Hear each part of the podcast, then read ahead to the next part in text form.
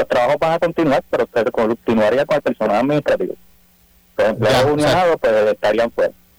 O sea, que, los enfermeros, enfermeras, técnicos y todo lo demás que son unionados no van a trabajar, los, los administrativos van a tener que cargar con el peso de, la sala de emergencia. Eso es así. y con la implicación que tiene eso en términos de la operación de la sala. ¿Qué, ¿Qué, les ha dicho la administración del centro médico? Porque ustedes llevan meses planteando los problemas de eh, de pago, de, eh, excesivas cargas de trabajo, etcétera.